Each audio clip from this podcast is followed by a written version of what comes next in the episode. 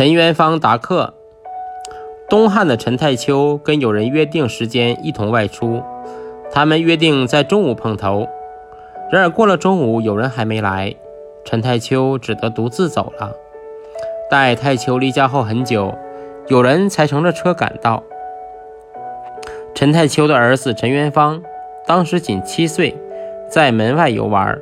那来客问元芳：“你父亲在家吗？”